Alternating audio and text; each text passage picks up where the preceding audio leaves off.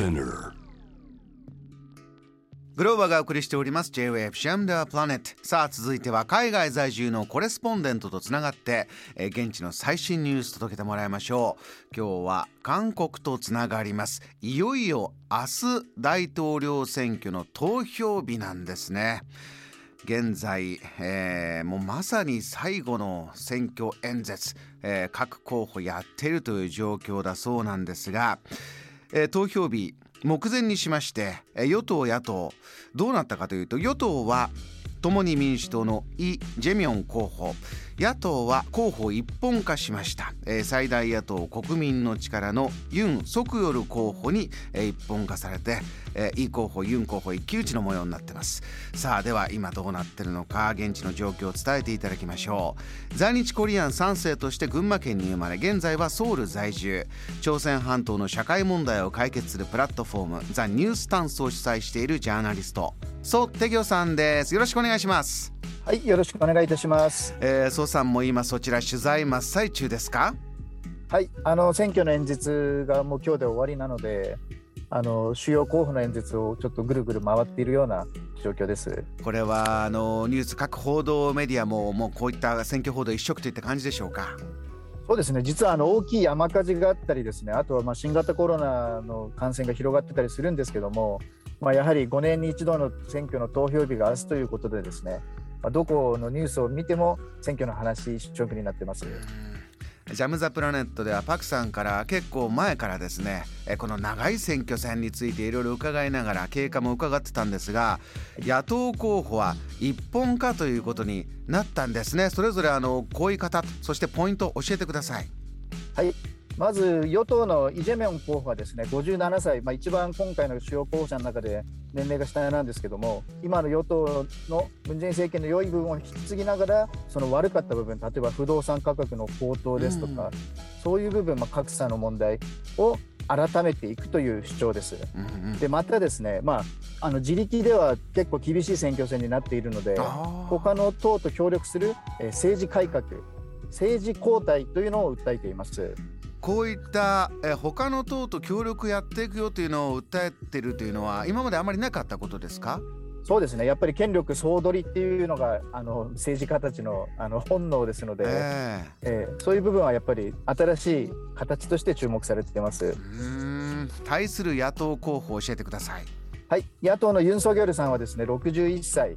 でとにかくですね政権交代の世論というのをこう一身に背負ってですね、うん細かい政策とかそのそういうところでこだわるんじゃなくてとにかくずっとこの演説とかでも政権交代っていうのを掲げています。政権交代の世論っていうのが常にこう半分あの過半数を超えているのでそれだけをこう自分が吸収すればまあ当選するっていう風な形でですね。政治家1年生としてこう右も左もわからない状況っていうのもあるんですけども、はいまあとにかく政権交代政権交代っていうので支持を集めています。あのこのユンさん今政治家1年生フレッシュな方、えーだからこそ例えば支持が集まりそうだというのはこのこの方に一本化されたというのは何かこう魅力があるんですねこの方っていうのは。そうですねやっぱりもうあのあの野党の方はですね前回の野党から出てた大統領がこう弾劾されて政権を失っているので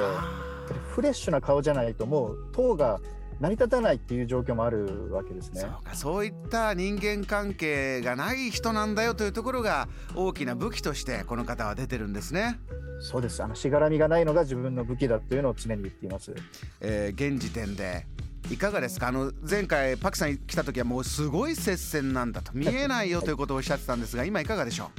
今はですねあの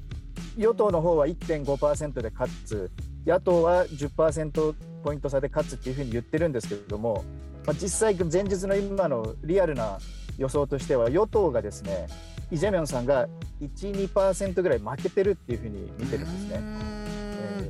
あの今最終日のまた取材しながらそうさん、えー身の回りで聞こえてくる声とか実際こう一票入れるために皆さんそのあたりでこういろんなところでお話にもなってるんでしょうか？そうですね。あの行きつけの仕事するカフェがあるんですけれども、まあ、そこでもここ数日はみんな選挙の話ばっかりしててあのこの関心の高さっていうのはやっぱり非常に高いなっていうのは感じます。投票率も上がりそうですか？いかがですか？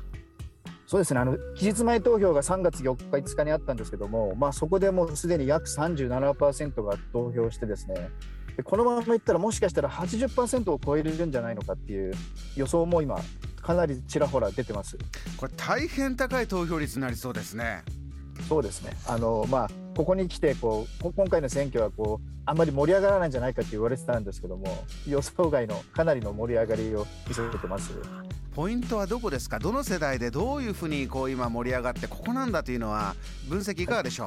う、はい、韓国はですねあの大体40代以上っていうのはもうみんな投票先を決めてるんですよね。決まってるんですけど2 3 0代っていうのがこれまでの直近の2度の大きな選挙でですね投票先を変えたっていうふうなデータがあって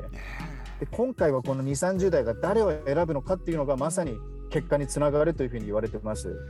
若い方の暮らし今後どうなるか、えー、不動産価格の高騰をどうするかというね与党候補の方もそういったのは若者に向けてアピールしているということなんでしょうが。じゃあ一体どうなるのか。あの最後に伺いたいのはそれぞれの候補。じゃあ結果が出た。日本に対する影響というのはどうでしょうか。今の時点ではですね両候補ともに日本との関係改善というのを掲げているのでそういう面では今がだいぶひどいっていうのがあるんですけども、うんうん、今よりひどくなるというのはないと思います。